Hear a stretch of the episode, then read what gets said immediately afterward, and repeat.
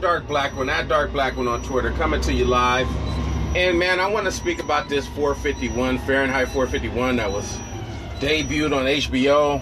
It was an HBO film by Michael B. Jordan, who was an executive producer. And I will tell you, man, that was an epic failure for me. When I, I, I, I was kind of excited to go see this film because the trailer was just incredible.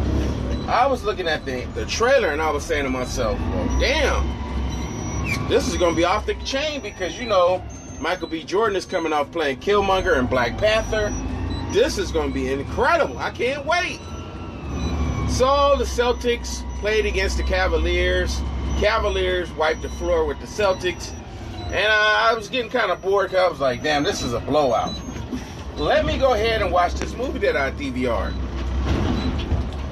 So, you know, I get prepared. I say, all right, let me let me do what I do before I watch the movie. So I'm relaxing. Me and my wife are just sitting down watching this damn movie. And it's terrible. Now it's based on a Ray Bradbury novel that has a dystopian f- future where all of the books are being burnt by these firefighters. And these firefighters, they, they go to locations where they hear that there's books or, or hidden information. And what happens is they burn they burn up the, the books. And from everything I for everything everything about that movie, it just something felt felt off about it. Yeah, it, yeah, it was like Michael B. Jordan is. I mean, I, I don't get it. I mean, what? I mean, it's a dystopian future with no racism, or I, I'm just not getting it. and you know, the the, the the the evil character, or the main guy, uh, the main evil character, he did all right. I won't say that he was a bum. He wasn't a bad actor. He's a pretty decent actor.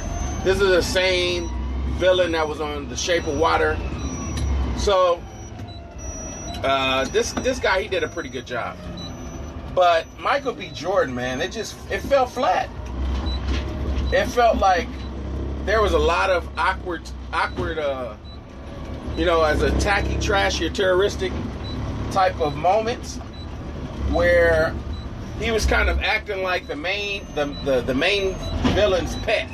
He was acting like his pet and they were on television and they're burning books and it just you know usually they're in, in a film there's a climax or there's a it just it just kept going the film just kept going and then, to me it was a bad script and, and one of the main characters that was in the original story had got omitted and she was like one of the major major major uh, you know, she's like one of those integral parts of the story that has to get mentioned, but doesn't get mentioned.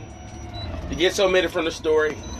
And it's just, I expected more from Michael B. Jordan because this was supposed to be like, oh, this is to be his, Like he's an executive producer. I know he's worked with HBO for quite some time.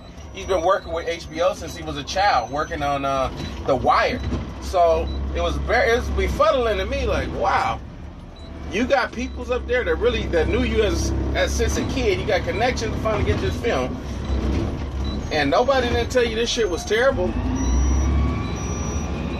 You have some people that liked it, but I would say a great majority kind of saw it as man that was it was a missed opportunity.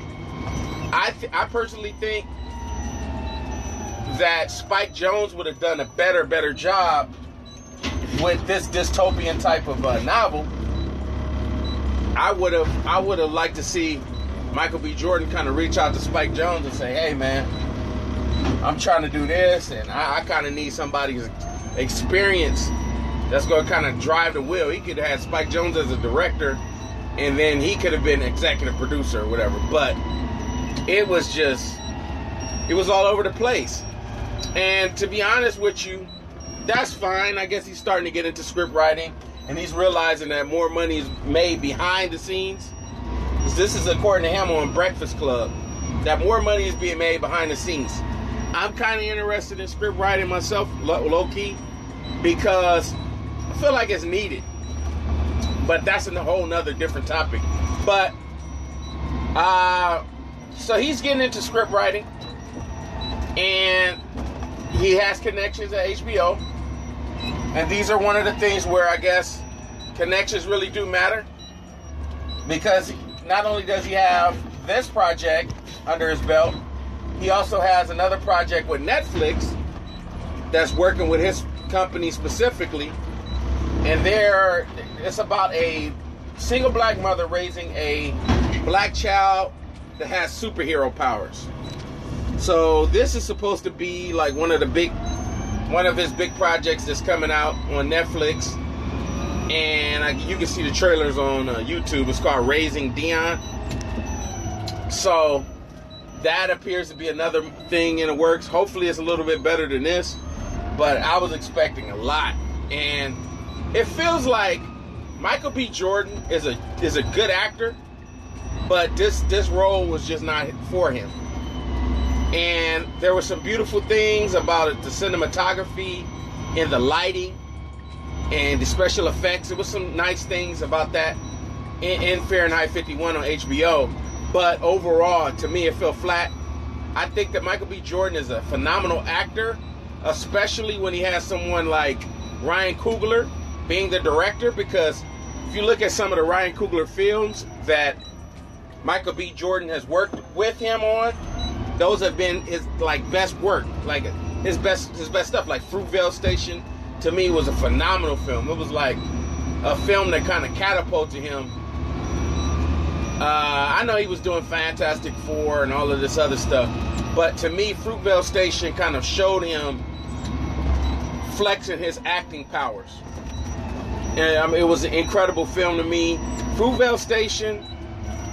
Um, he's also worked with him on Creed.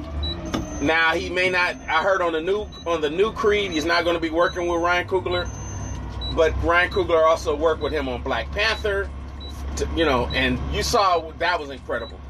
Uh, the Killmonger character was incredible. I mean, it was a win-win for pretty much uh, all all facets of like black consciousness. Watching the film, you was you was rooting for Killmonger if you were somewhat uh, if you consider yourself conscious.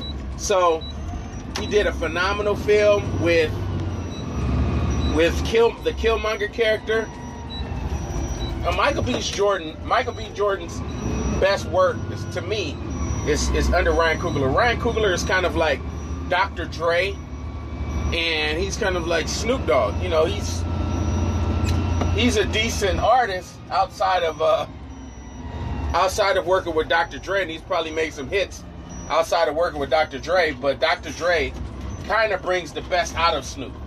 When you hear Snoop on a Dr. Dre track, that's the best you're going to hear Snoop. Still to this day. It's just something that Dr. Dre has. And I think Ryan Coogler has that effect with uh, with Michael B. Jordan. And uh, I'll leave it at that. But Fahrenheit hit 51, Fahrenheit 451 on HBO by HBO Films. Two thumbs down. Total total dud. I wouldn't even give one give it one thumbs up because I fell asleep on it. And other cats, uh, another cat uh, mentioned to me when I put out my tweet. He was like, "Man, I fell asleep on that shit." So I think uh, it's a waste of your time if you can pick up a book. You know, pick up a book and read a book, or just pick another film. Because so, that was a waste of time. I'm out.